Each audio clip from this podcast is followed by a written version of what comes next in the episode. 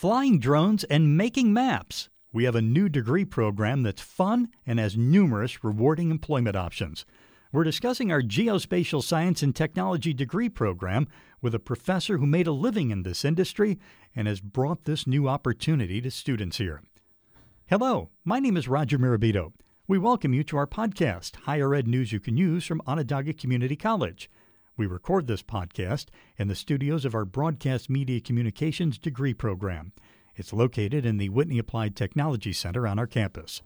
Our guest today is Professor Buffy Quinn. She's entertaining, she's informative, and she has a charming Southern accent. Professor Buffy Quinn, welcome to the podcast. Hi, Roger. Thanks. I appreciate having the opportunity today. It's great to have you here. Now, before we dive into geospatial science and technology, I was hoping you could share your life story with us in condensed form because it's all very intertwined with the new degree program. You grew up in poverty in Mississippi, and education was your ticket, and especially this program, to a better life. That's exactly right. I my mother, oh my gosh, she worked so hard. She was a single mom raising two kids.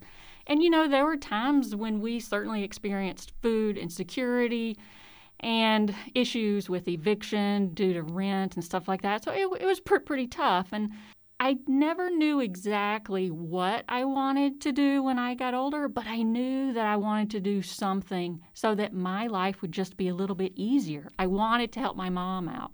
And so I figured that an education was going to be a ticket out. You wound up going to the University of Southern Mississippi. You were doing okay there, but one day you were going through the course catalog and there's something that caught your attention. What was that? I actually started at a community college and I wasn't quite sure where I wanted to study or how I wanted to focus all my efforts. I took a drafting class and I really liked it. I thought I might end up as a mechanical drafter.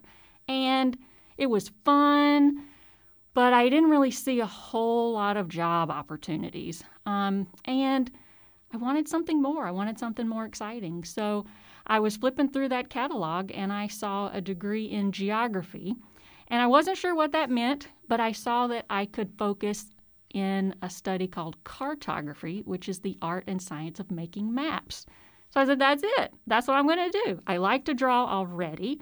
This is a legitimate four year college degree, so I'm going to do it. So you wind up getting your bachelor's degree in that you get a job, you're out working, you're doing very well, and then someone said something to you that just kind of lit a fire under you and set you on your way. Oh, I know. I will never forget that day. So, when I was an undergrad, I had an internship class, and I got a job at a local engineering company, and I made maps for them. Things for like landfill siting, stuff like that.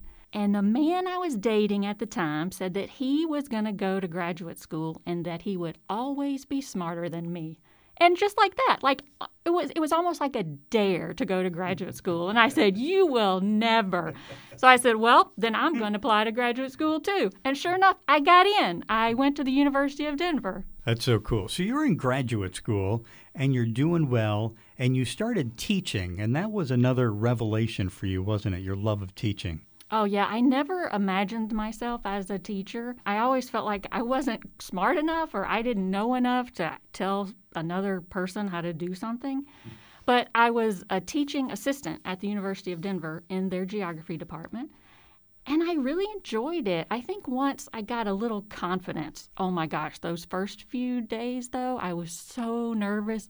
I was so afraid I would not be able to answer student questions and like what do I know? I'm I'm just like maybe a year older than they are, but uh, I really enjoyed it, and I I won some teaching awards. I had some really good professors who were mentoring me along the way, and I thought, hey, I I kind of like this too. I still didn't see myself though as an educator. Um, it was just a way to sort of get through graduate school, being a teaching assistant. So you came to OCC in 2009 initially to teach meteorology, but You've taught a ton of different stuff since you first came here. Can you give us sort of an overview of what else you've been involved with? Yeah, I attribute my teaching all of these different courses uh, to my background in geography. So I have a, a really nice blend of social and natural sciences. When I was in graduate school, I focused on climate modeling and using geographic information systems and statistical models to reconstruct paleoclimate. So when I saw that there was a position open here for a meteorologist, Meteorology and climatology are very similar. It's just a difference of scale, whether it's happening today or next week, or whether it's going to happen in the future or in the past. So I applied for the job and uh, got that and really enjoyed it. I love teaching about the weather because it's a way for students to really get those science concepts without having to use a microscope or a test tube. You just look outside. And that interpretation of the world around us is so important. So now we're up to geospatial science and technology here at OCC. Can you take us through the process by which a degree program is created? Because I'm sure you don't just wake up one morning and voila, it's there. Well, you'd ask a second about a second ago about some of those other courses that I teach, and one of those is a geographic information system course. So I was teaching the meteorology, and because of my uh, business experience, I was able to teach a course that we have in that technology. And a GIS is a way to create maps and to link maps with data. So my courses were going really well. Um, my students were getting jobs in GIS and I realized that there was no program for them, that the GIS course was something available to students in all programs, but there was not a focus or, say, a geography program or a GIS program. And the president asked us at a session a few years ago to really think hard about offering cutting edge technological programs for students in this region.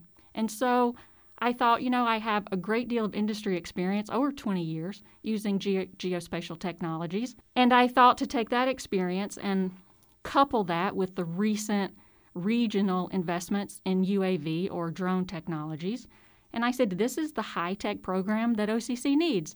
And yeah, it's a lot of work, but it's been a lot of fun. Uh, but that's how it got started. So now we're in our first semester with students in the program.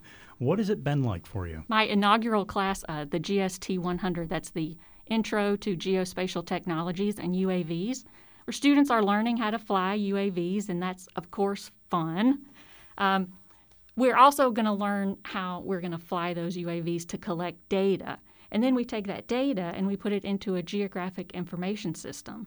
And then we use that data in that system to help solve world's problems, whether it's with precision agriculture or with climate change or with environmental cleanup projects. So, what does someone have to be good at to excel in this degree program? I think a curiosity about the way the world works is of utmost importance. I can teach you the other skills. An interest in technology really helps because the technology changes so fast. If you don't keep up with those skills, the technology can pass you by in a year or two. So, an interest in technology will help. Creativity will help because as you're taking in this data, you're mapping it, you're modeling it, you have to figure out how you're going to get that information to someone else. So, whether that's a map or visualization of some sort, a 3D model, an animation, figuring out how to turn that data into information is going to be key. So I think enthusiasm, creativity, interest in technology, that's it. And what are the career or continuing education option for the students in this? We have a suite of industry partners who have committed to providing internship, job shadowing, mentorships, and potentially jobs at the end of the student's program. With construction companies, environmental remediation companies, public utilities, agriculture, all these industries are hiring people with skills in geospatial science and technology. This program will also transfer directly down to SUNY Cortland's Bachelor's of Science in Geographic Information Systems. Professor Buffy Quinn, we've loved having you here. Thanks so much for your time and good luck. Oh, thanks so much. I enjoyed talking about it. And we thank Professor Buffy Quinn for joining us to discuss the Geospatial Science and Technology degree program. You can learn more about it at our website, sunyocc.edu. We also thank our Broadcast Media Communications degree program for setting us up in their outstanding facilities here. I'm Roger Mirabito. Thanks for listening to Higher Ed News You Can Use from Onondaga Community College.